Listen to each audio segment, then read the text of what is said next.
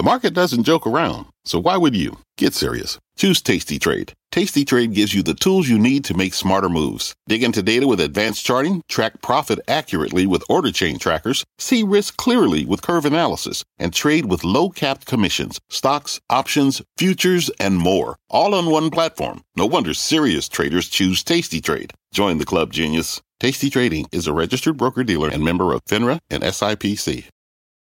Homes.com knows that when it comes to home shopping, it's never just about the house or condo, it's about the home. And what makes a home is more than just the house or property.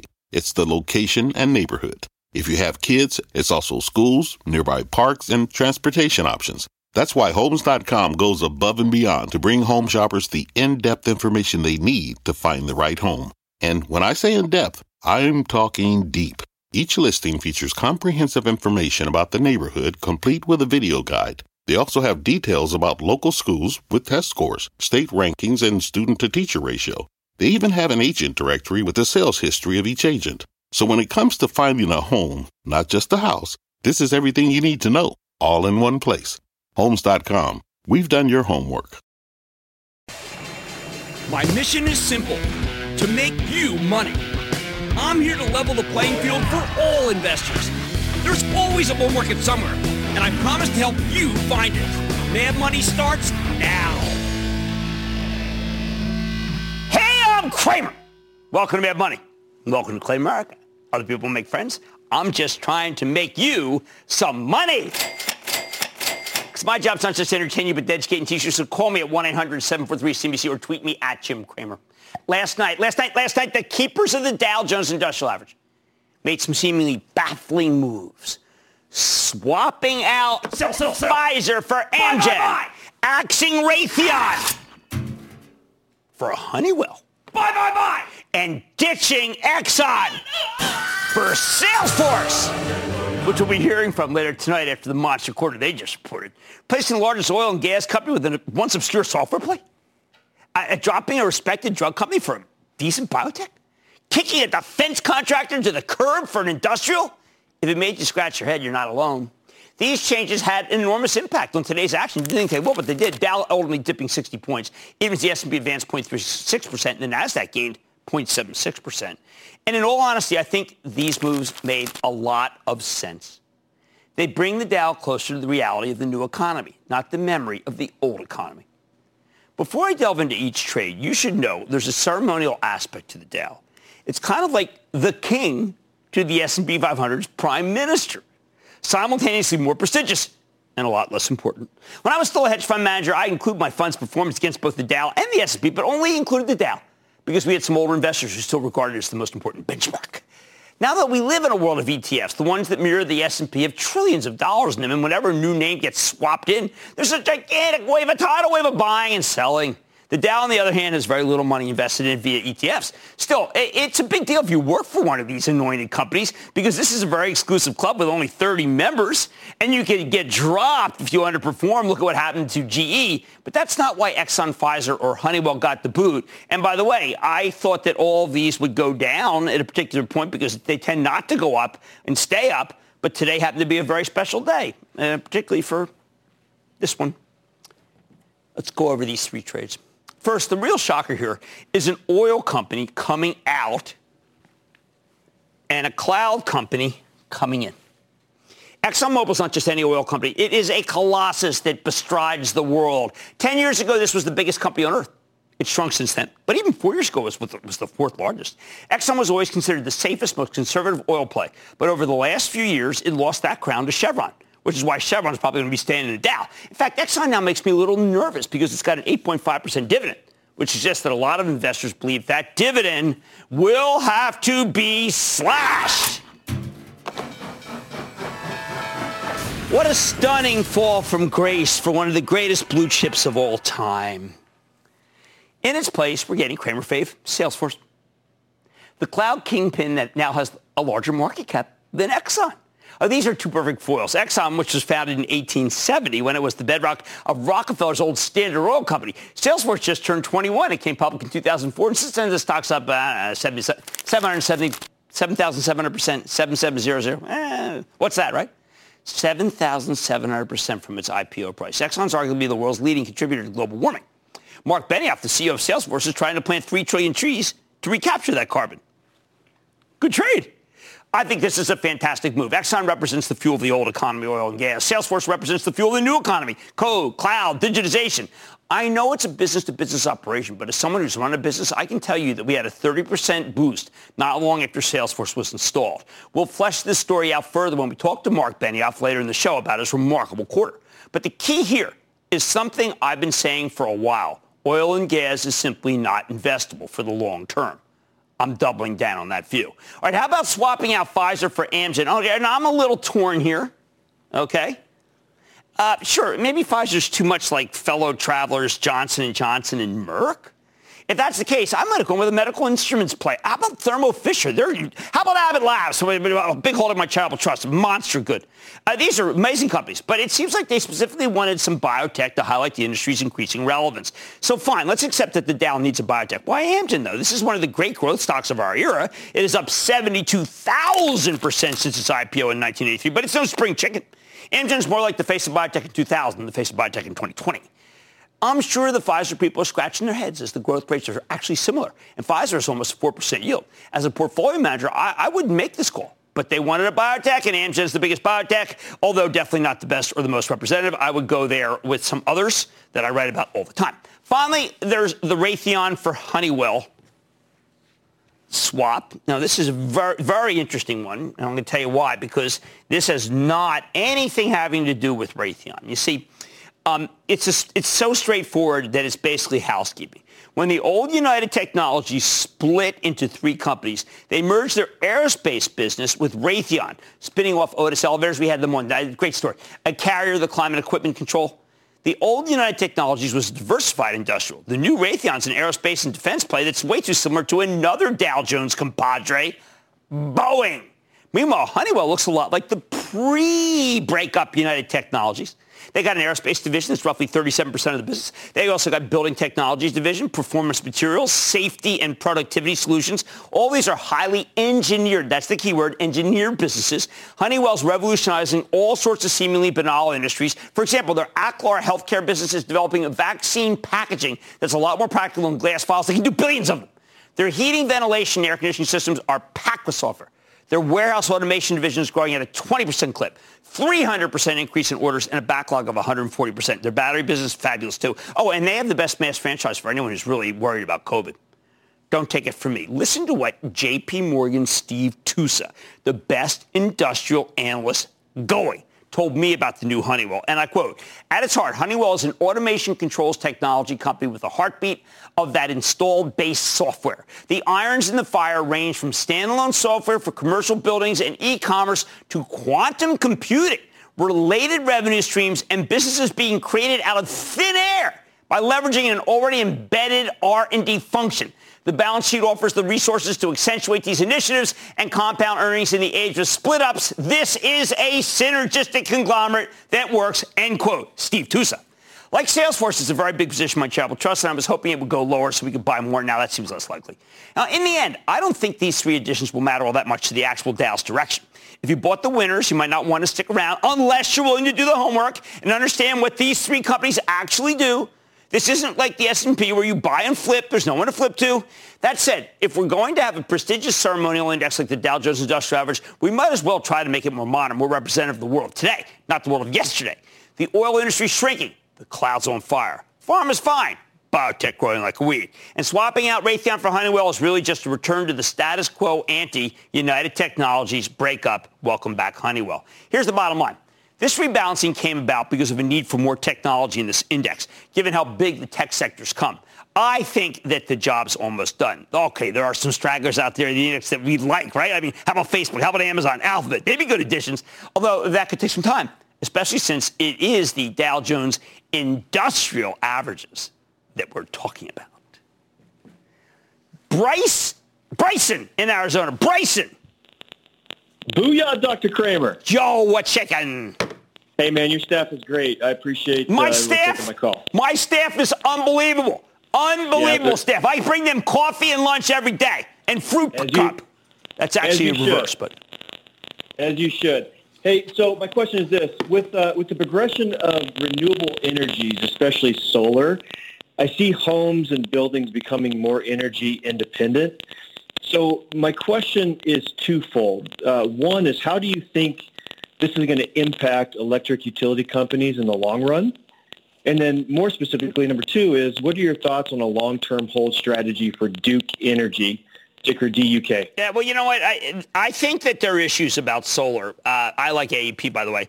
I mean, what Elon Musk, when I, at a fabled dinner I had, when he called me a simulation, or he felt there was a 50% chance I was a simulation. He's always a very pleasant man. Uh, he did basically tell me that he felt that all of ener- solar energy is going to take over the whole country.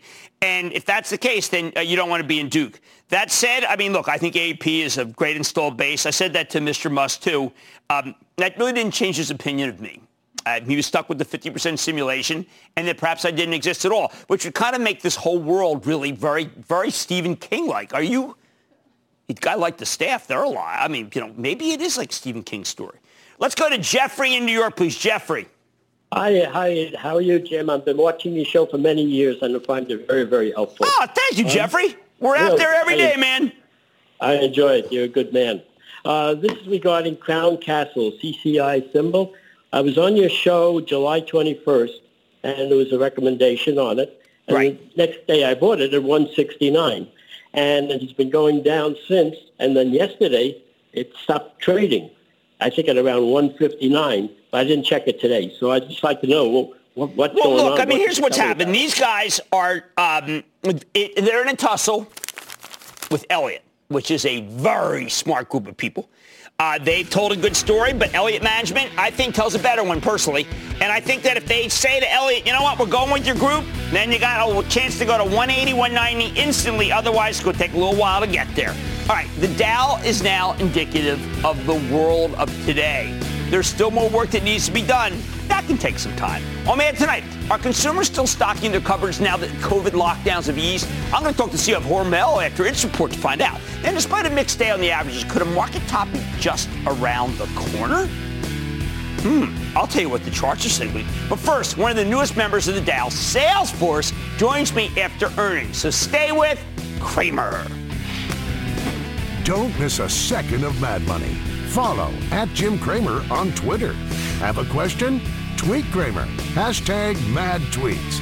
Send Jim an email to madmoney at cnbc.com or give us a call at 1 800 743 CNBC. Miss something? Head to madmoney.cnbc.com. Take your business further with the smart and flexible American Express Business Gold Card. You can earn four times points on your top two eligible spending categories every month, like transit, U.S. restaurants, and gas stations. That's the powerful backing of American Express. Four times points on up to $150,000 in purchases per year. Terms apply. Learn more at americanexpress.com slash business gold card. Fact. Running a business is not getting easier on your wallet. With higher expenses on materials, employees, distribution, and borrowing, everything costs more. Also a fact. Smart businesses are reducing costs and headaches by graduating to NetSuite by Oracle. NetSuite is the number one cloud financial system, bringing accounting, financial management, inventory, and HR into one platform and one source of truth. With NetSuite, you reduce IT costs because NetSuite lives in the cloud with no hardware required, accessed from anywhere. You can cut the cost of maintaining multiple systems because you've got one unified business management suite. You improve efficiency by bringing all your major business processes into one platform, slashing manual tasks and errors. Over 37,000 companies have already made the move. See how you'll profit with NetSuite, and then you can think of all the ways you could be spending the money you save. Company retreat in Malibu, anyone? By popular demand, NetSuite is offering a one-of-a-kind flexible financing program for a few more weeks. Head to netsuite.com to start saving.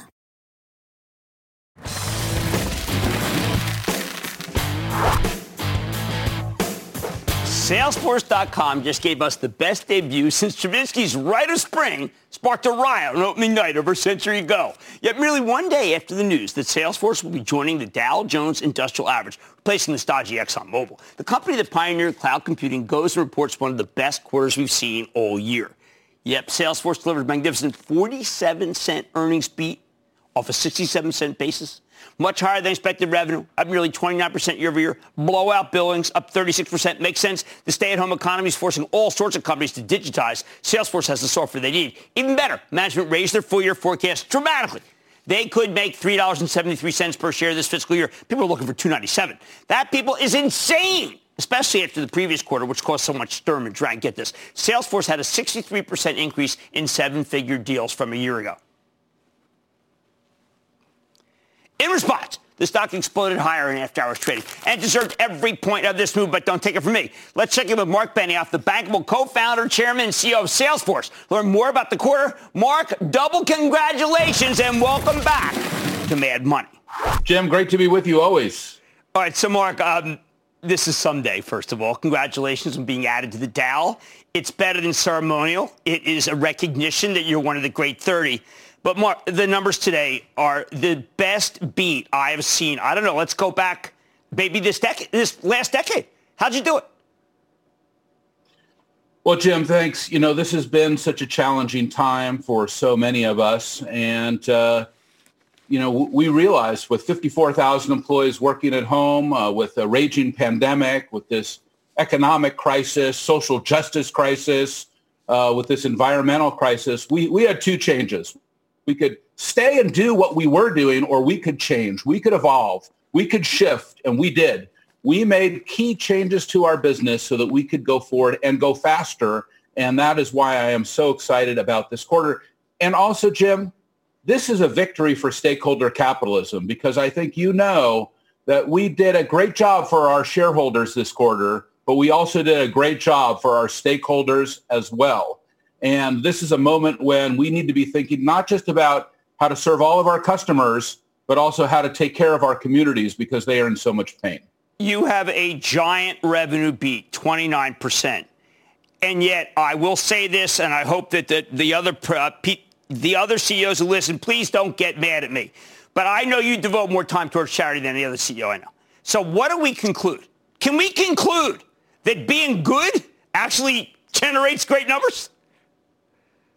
Well, as I said, Jim, this is a victory for stakeholder capitalism. It shows that you can do well and you can do good at the same time.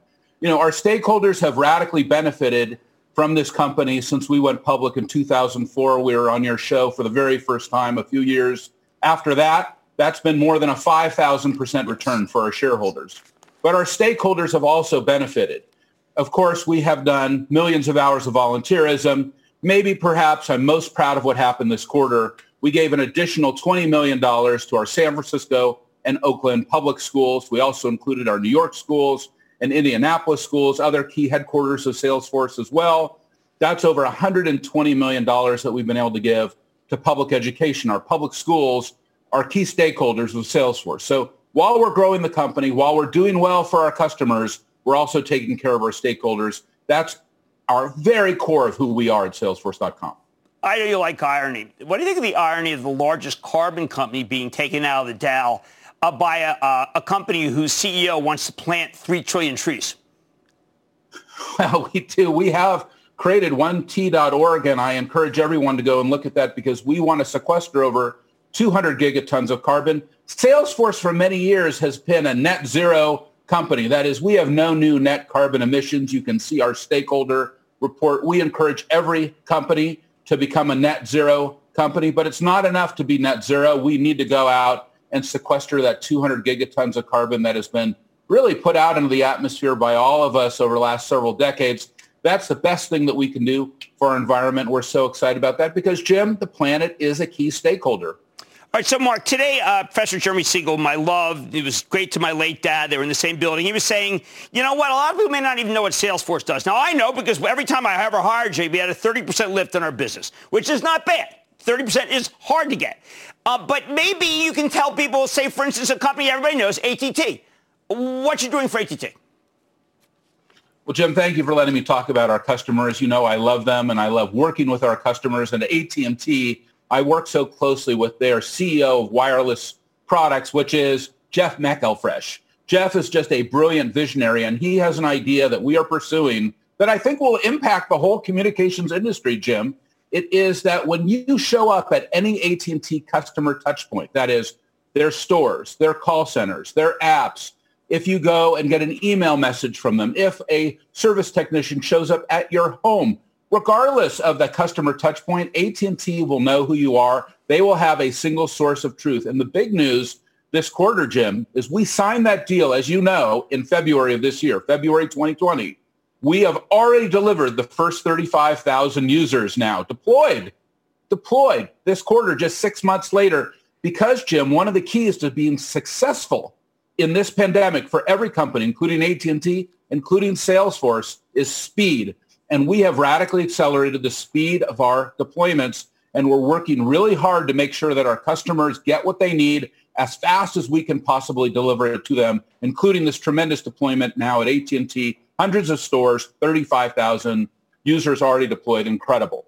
Okay, so uh, we want to. I want to go back just one moment. First, I'm going to talk more about about charity, frankly. But uh, we did have PayPal on this week. Dan Schulman, talk about speed, and you're working with him now.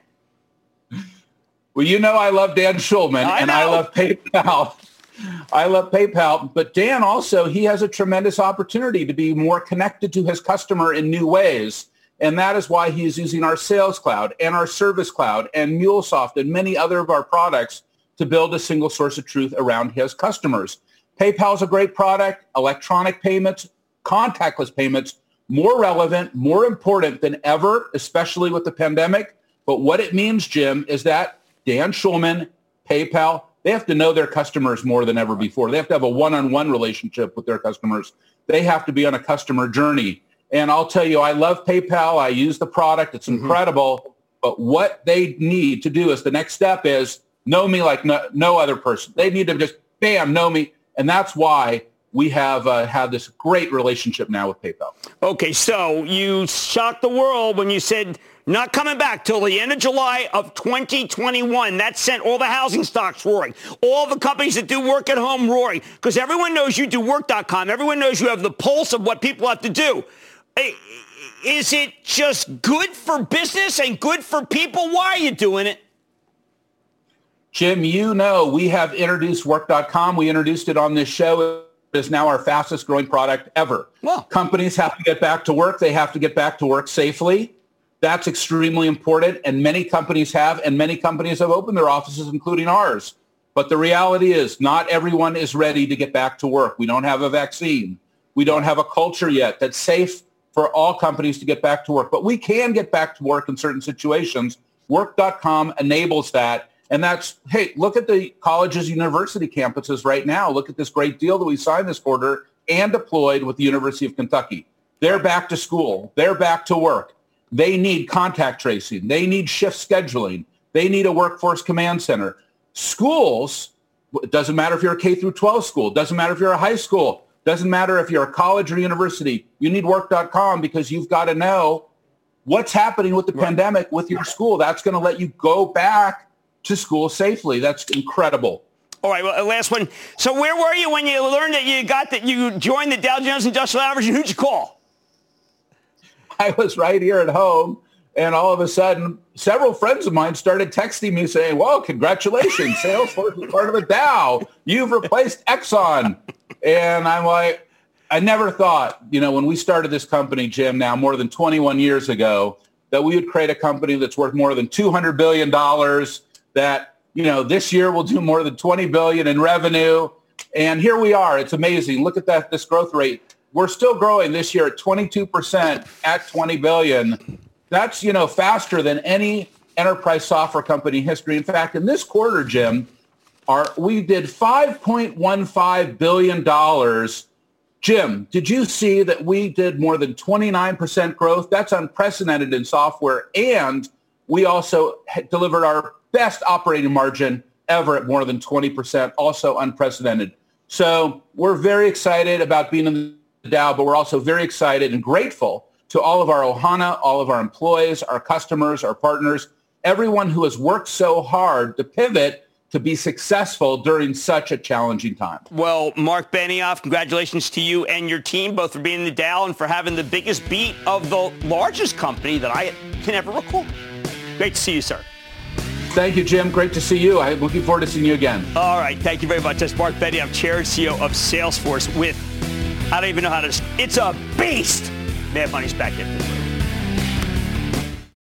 When you're hiring, the best way to search for a candidate isn't to search at all. Don't search, match with Indeed. Indeed is your matching and hiring platform with over 350 million global monthly visitors, according to Indeed data, and a matching engine that helps you find quality candidates fast. Use Indeed for scheduling, screening, and messaging to connect with candidates faster. Plus, 93% of employers agree Indeed delivers the highest quality matches compared to other job sites, according to a recent Indeed survey. Leveraging over 140 million qualifications and preferences every day, Indeed's matching engine is constantly learning from your preferences. Join more than 3.5 million businesses worldwide that use Indeed. Listeners of this show will get a $75 sponsored job credit to get your jobs more visibility at Indeed.com slash Mad Money. Just go to Indeed.com slash Mad Money right now and support this show by saying you heard about Indeed on this podcast. Indeed.com slash Mad Money. Terms and conditions apply. Need to hire? You need Indeed.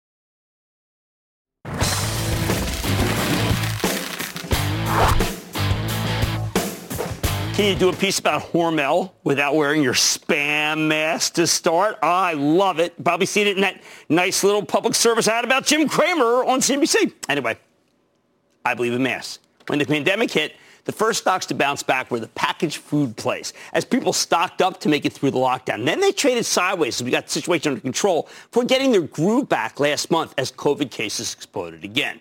So how do we know when this trade has run its course, or is it not a trade? Take Hormel. It's the company you know as Spam. That's also Skippy Peanut Butter, Applegate Organic Meats, Jennie-O Turkey, and Hormel Canned Chili, among other brands. Stocks up more than 30% from its March lows, including roughly 7% gain since the last time we talked about these, this company on March 18th. But this morning, Hormel reported while the company shot the lights out, the stock went down. Of course, it was at its all-time high. Which, see, we're talking about a fabulous top and bottom line beat with record sales, but it wasn't perfect. The costs are rising a little bit. They warned of potential supply shortages. Management only gave qualitative guide for the next quarter. No numbers. Still, it was a fantastic quarter. Come on. I think the main worry here is that we don't know how long the stockpile trade will last. So let's go straight to the source with Jim Snee, the chairman and CEO of Hormel Foods, get a better read on the quarter and where his company's headed. Mr. Snee, welcome back to Mad Money. Hi, Jim. Great to be with you again. All right, so Jim, it's a tough situation because you can't just say, all right, here, look, we think that Spam and Skippy and Dinty Moore and Applegate are going to continue to be fantastic because you don't know what's going to happen with the pandemic. pandemic. But they are fantastic. So how do you choose your words, sir? So to keep the enthusiasm in, but not make it so that we're too excited. Well, I mean, we want you to be excited because we're excited. And we just had a record quarter. Um, and, and, what was what was so great about the quarter, Jim, was the fact that it was so broad-based. So all the items that you just described, those were our center of the store, iconic brands. They had a great quarter. But equally as important were the brands around the perimeter of the store. So you mentioned Applegate, think Black Label Bacon, Hormel Pepperoni. I mean, the, the key to all of this is the balance that we've really built in our portfolio over time.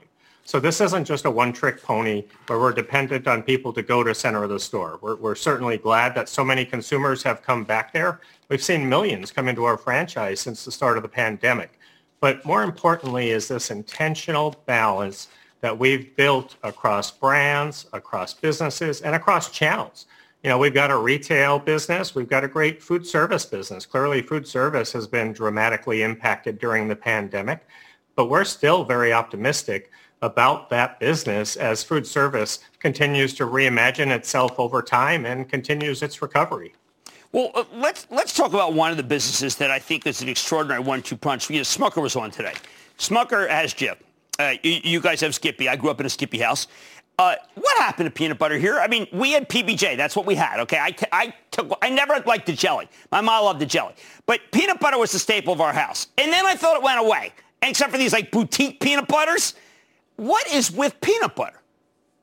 Yeah, you know, I don't think peanut butter ever did go away. I mean, you look at the household penetration of peanut butter, it's incredibly high. It's in just about every household. And you do have brand favorites, right? So you're talking about two iconic brands. And it really then becomes how are you connecting with the consumers? How are you reminding them to purchase the product? And when they've got it in their pantry, are you reminding them and educating them on, on how to use it, the variety of ways that they can use it? Are you innovating in the category? You know, just uh, just recently, we announced three new innovations for our Skippy brand. We've got a squeezable Skippy, a no sugar added Skippy, and a protein added Skippy. So those are the kinds of things that, that keep brands fresh and new with consumers. And that's why we believe peanut butter is only going to continue to grow. And we saw that in our results, not only this quarter, but in previous quarters, as Skippy has really delivered great results for our organization. Now, Applegate's been great since you bought it. It's just had some sort of breakout here that I think, and this is again the problem of trying to figure out when this rally ends, so to speak. To me, Applegate became household in five months. Yep. Yeah, I, I, think, you know, I know you're a huge fan of Applegate, and, and we are too, obviously, Jim. You know, the, the key here is, is as consumers were at home, you had parents who were looking for foods to, to feed to their kids. And, and Applegate just fit that bill perfectly. You think about the chicken nuggets, think about the hot dogs, sliced lunch meat. Um, you know, Applegate has a great broad portfolio of items.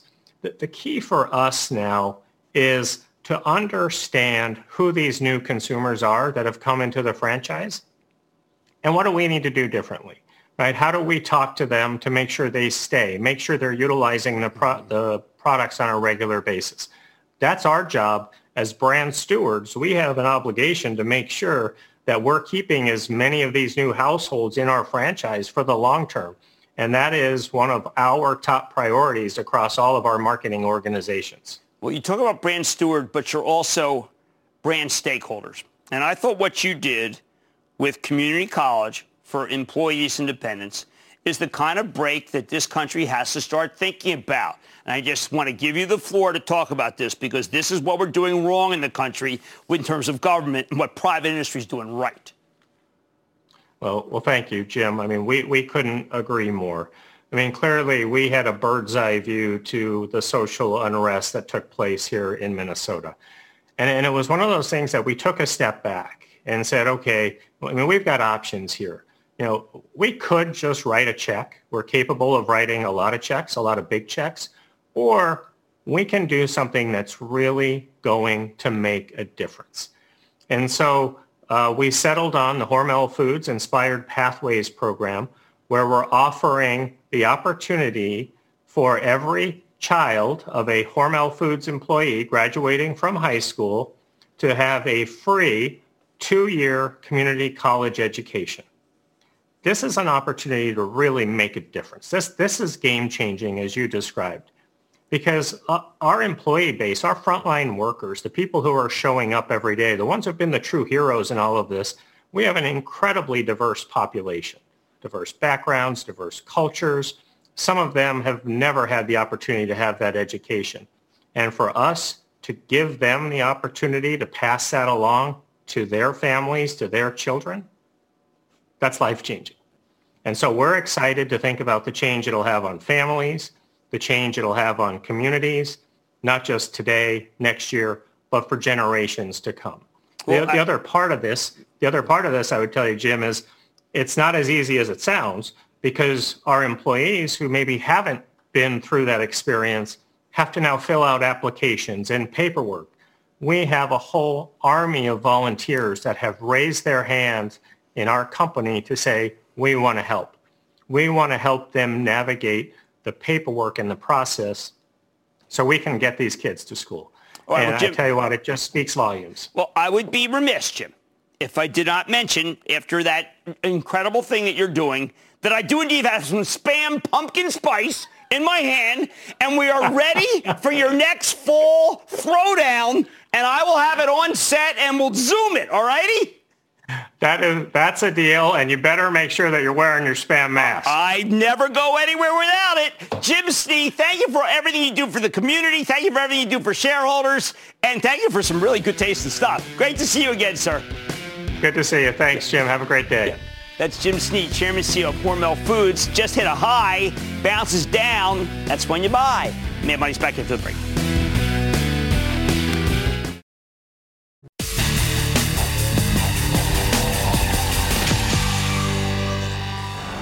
After a day where consumer confidence cratered and the Dow Jones Industrial Average sold off, you have to wonder, how long can this market keep running?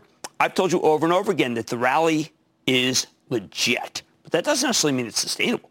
For all the people who tell you Wall Street's become disconnected from Main Street, it's not exactly true. It's not really exactly true.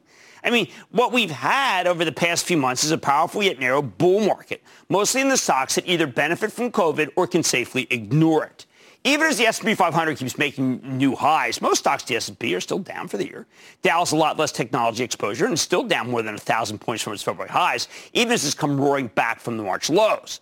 Long story short, I'm worried that this market has bad breath, like a lot of other people who follow this market, meaning not enough groups are winning, even as the smaller cohort of winners is doing very well. And a bull market with bad breath could have a limited shelf life. How limited? Right, rather than going with my gut, I want to take a less emotional, more empirical approach. That's why tonight we're going off the charts with Tom DeMark. He's the legendary head of DeMark Analytics. Now, DeMark is a titan of technical analysts, and he's a market timer par excellence. He's created eponymous indicators and strategies. Hey, we were just talking about the DeMark Sequential 13 last week. He's a consultant for some of the most successful hedge funds on earth. And he spent decades turning the art of technical analysis into something closer to the science of timing the market. Now, I know I use a lot of superlatives, but DeMark's methodology is really something else, and we are very grateful to him for sharing it with us on Mad Money. He called the breakdown in February. We last checked in with him in late March, and he told us the Dow Jones Industrial Average had bottomed, and the S&P 500 would bottom soon after, which is exactly what happened. Now those stocks have been on fire for five months, and DeMark's methodology is telling him that we could be approaching the peak. Doesn't mean we peaked already. I know I don't think. But he wouldn't be surprised if the bull market rolls over later this week or early next week. We're putting it on the equation, okay? Well, what's the logic here? All right, take a look at the daily chart of the Dow Jones Industrial Average. Decades ago, DeMark developed a series of timing models that have proven to be un- really unbelievably reliable. He and his team are famous for predicting moments when a trend is about to exhaust itself. You can get deep into the weeds of this stuff on Symbolik, and I'm going to spell that for you, S-Y-M-B-O-L-I-K dot com, which is this cloud-based analytics platform. Right now, though, we need to talk about two of them, the TD sequential and the TD combo. In February and March, the TD combo model absolutely nailed the top and then the bottom in the Dow. You had upside trend exhaustion 13 in February, followed by downside trend exhaustion 13 in March. I bring this up because right now the Dow Jones Industrial Average is 10 sessions into what could be another 13 session combo. At this point, if we get three days where the Dow closes higher than the day before, that would tell DeMark that this rally is about to, be, about to run out of steam. At the same time, He's also looking for key levels where trends tend to exhaust themselves, relying on Fibonacci ratios, a key series of numbers discovered by the medieval godfather of mathematics, Leonardo uh, Fibonacci. And what are those key numbers? Okay, 23.6%, 38.2%, 50%, 61.8%, and 100%. These ratios repeat over and over again in nature, and for some bizarre reason, they also show up at important points of the stock market. For example, the March lows happened uh, right as the Dow had pulled back to 61.8% of its February highs. Isn't that incredible? I mean, it, it, it's, it's not hocus pocus. And DeMark's currently doing the same kind of analysis. If you multiply the March lows by 161.8% Fibonacci number, you get an upside target of 29,469 for the Dow, up a little more than 4% from here. What does that mean? If the Dow Jones Industrial Average can rally for two or three days in a row to the point where it gets within spitting distance of its February highs, that would tell DeMark we're peaking. While we're not there yet, we are getting closer, and it's absolutely something you need to watch for, according to DeMark. Not me. Remember, we're using DeMark's work. How about the daily chart of the S&P 500? To DeMark, this recent move is looking a lot like the fabulous bull market from August 2017 through February of 2018. There's a very high correlation here. If that correlation doesn't break down, we're likely to see a top here by early next week. S&P is currently at 11 on the TD combo 13 countdown. So, you know, see we're at 11, we got 13 countdown. So if we get three more strong days, that could represent the last gasp of this magnificent move. Now I need to show you a pair of charts. Um, Okay, I'm going to warn you. These are charts that are going to put thoughts in your head that I don't necessarily want you to have, but I need you to see everything, okay? They're a lot worse than they really are, worse than they are, okay? The chart's worse than the story. This is the daily chart of the Dow Jones averages right now, layer of the performance of the Dow in 1929 and 1930. Specifically, want to look at the period from November 1929 low not long after the Great Crash, to the high in April of 1930. Because believe it or not, there was a sizable bounce. People don't remember that. Well, of course, because they're not around. At the beginning of the Great Depression, that rebound lasted for 107 days. Right now, it's been 107 trading days since the March lows. Again, DeMark's not saying we're going to repeat 1930. In fact, given where we are in this countdown, he'd bet against it. He's worried the Dow might peak soon, but not yet. I am more bullish, but this is another thing that is worth keeping uh, in your head. I mean, I'm sure I'm going to see this in, in Twitter saying Cramer says we're going to crash again. This is DeMark's work. Okay, I thought it was interesting. Now, what if we compare the recent action in the S&P 500 to the action in the Dow over that same period in the Depression, from November 1929 to April 30? DeMark points out that during this post-crash rebound, the Dow gave you 36 successfully higher closes before its dead cat bounce at the apex. Okay? The S&P currently recorded 35 successfully higher closes since the March lows. You can also count on daily up thrusts, days where the, where the index spikes on high volume, but then closes down. Since the bottom in March, the S&P's had 16 up thrusts, which is exactly the same number we saw in the Dow during the, December, during the 1929-1930 period. Now, again, DeMark doesn't think we're about to repeat the performance of the Great Depression. He's just pointing out that there are some historically suboptimal patterns here. I find these fascinating. Again, I'm more sanguine. Bottom line, don't get complacent. This should teach you not to be complacent. The charts as interpreted by the brilliant Tom DeMark suggest that both the Dow and the S&P could potentially roll over either later this week or early next week. Specifically, we get a big burst higher over the next few days. DeMark's prepared to call the top. And when he makes the top call, it pays to listen. Again, he hasn't called a top. He thinks we still got room to run. But you need to be careful because if DeMark's right, this market's next leg, well, the one higher, it could potentially be its last. Again, I'm more sanguine, but I like to show everybody's view my respect. Stick with Cramer.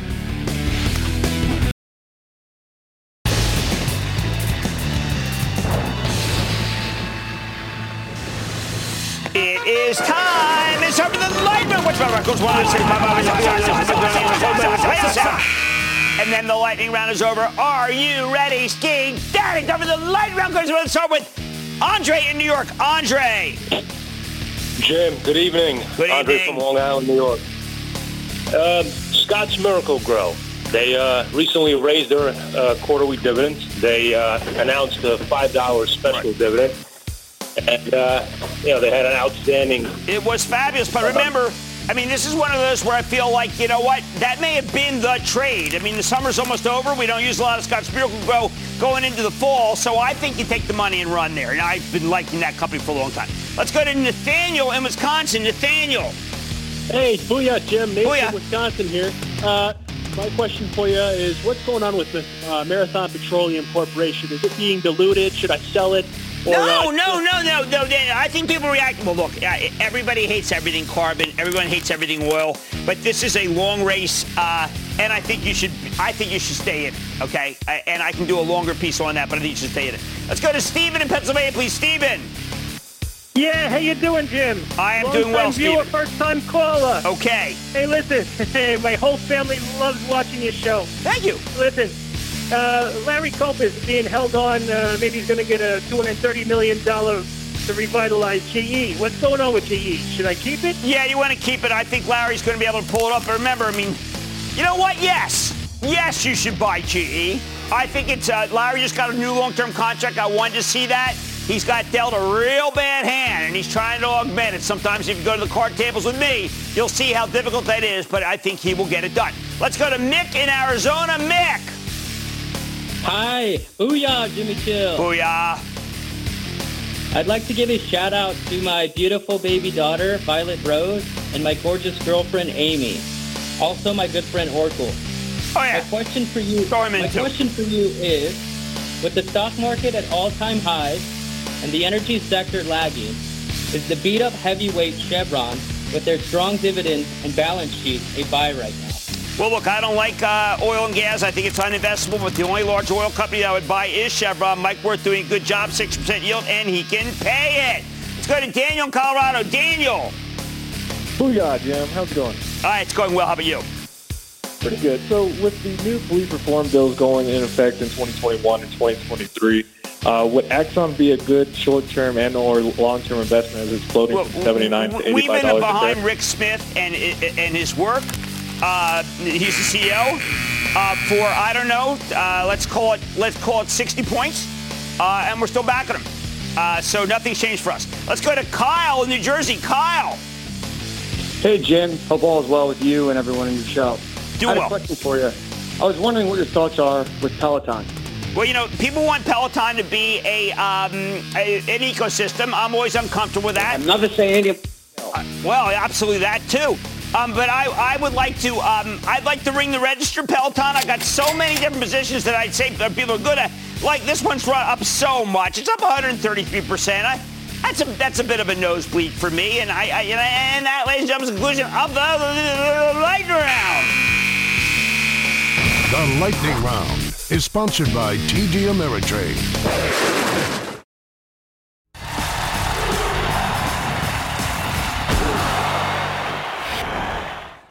If you can't beat them, I say join them. That's how I feel about these early morning traders who insist on being active whenever they see or hear something positive about the macro data or the potential vaccine diagnosis, whatever. If we're hearing rumblings of successful clinical trials, they buy certain stocks. If we get any macro good news, they go for the same groups, especially the airlines. Who are these people? Well, they're often dismissed as Robinhood traders, meaning younger home gamers who mostly came in near the bottom in March and have been coining money ever since, even as some of the smartest people in the industry warned you to stay away, said this is the most dangerous market in history. Yet for months, all sorts of genius hedge fund managers have argued that this market's stupendously scary. And you'd have to be a moron to own stocks here, or thousand points below this or thousand points below that. Thousand, you get the picture. But when you go to the tape, these geniuses all got it revoltingly wrong. The amateur Robinhood traders who assume, assume that stocks just go up, Hey, they nailed it. Okay, they did. Nobody's been more right about this year than Dave Portnoy. Yes, Davey Day trade from Barstool. And that drives the pros crazy because Portnoy's mantra is stocks always go up. Now, it doesn't get any more unsophisticated than that, yet for five months, it's been dead right. The suits would say that's pure luck. I think maybe they got it wrong. What Portnoy understands is that stocks go up when things get better. He doesn't need to look deeper than that. If he did, he might feel differently. But if he felt differently, he'd have a worse track record. I have to tell you that his calls are a heck of a lot better than the suits, uh, as he calls them, the ones that they're making. Oh, he's also a lot more entertaining. Oh, what does this have to do with the morning traders? Okay, they have a set routine. You can follow it by getting up at 4 a.m. like I do, and you watch this thing called the crawl at the bottom, okay? It tells you what people are doing you can see little buys. Now, if you've seen some positive news on the COVID front, we're going to probably have an up day. So these morning traders immediately buy the airlines. They buy United, JetBlue, Delta, American, and Southwest. Let's say you want to play their game. What should you do? The best, most fundamentally sound is Southwest, symbol LUV. It already said it doesn't need a bailout. The worst and therefore the most speculative and maybe the most exciting is American Airlines. I think it absolutely needs a bailout. It has a heck of a lot more problems than Southwest. It needs a bailout. It needs a vaccine. It needs something. But they will rally and rally and rally and rally and rally if they get a break.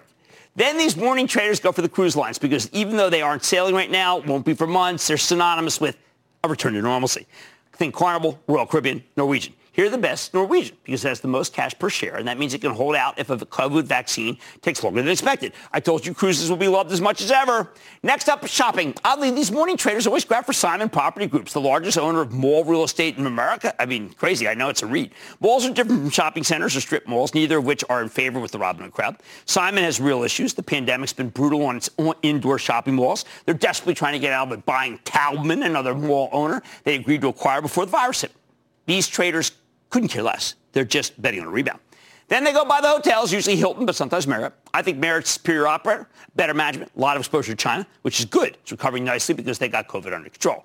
Then the Robinhood traders, remember that's a rubric. Uh, they buy Chipotle too, uh, although that's more of a COVID play than a recovery play. Chipotle pivoted to delivery and takeout, so uh, they're making as much money as they did before the pandemic. But these traders also go for McDonald's, even though it's not as good. That's it. Uh, if you want to play this game, when you see good news on the COVID front, what do you do? Okay, well, you buy Southwest, Norwegian, Hilton, Simon Properties, and Chipotle in pre-market trading. Because by the time you get to the opening, it's too late. The die is already cast. Now, I don't actually recommend pre-market trading. Honestly, for most people, I wouldn't recommend any kind of short-term trading at all. It's too hard. However, if you want to play this game, now you have your game plan. These amateur Robinhood types, they may not be sophisticated, but for months, they've been right, along with the confounding Philly-bound Portnoy. And I'll take being right over being arrogant and sophisticated any day of the week. Stick with Cramer.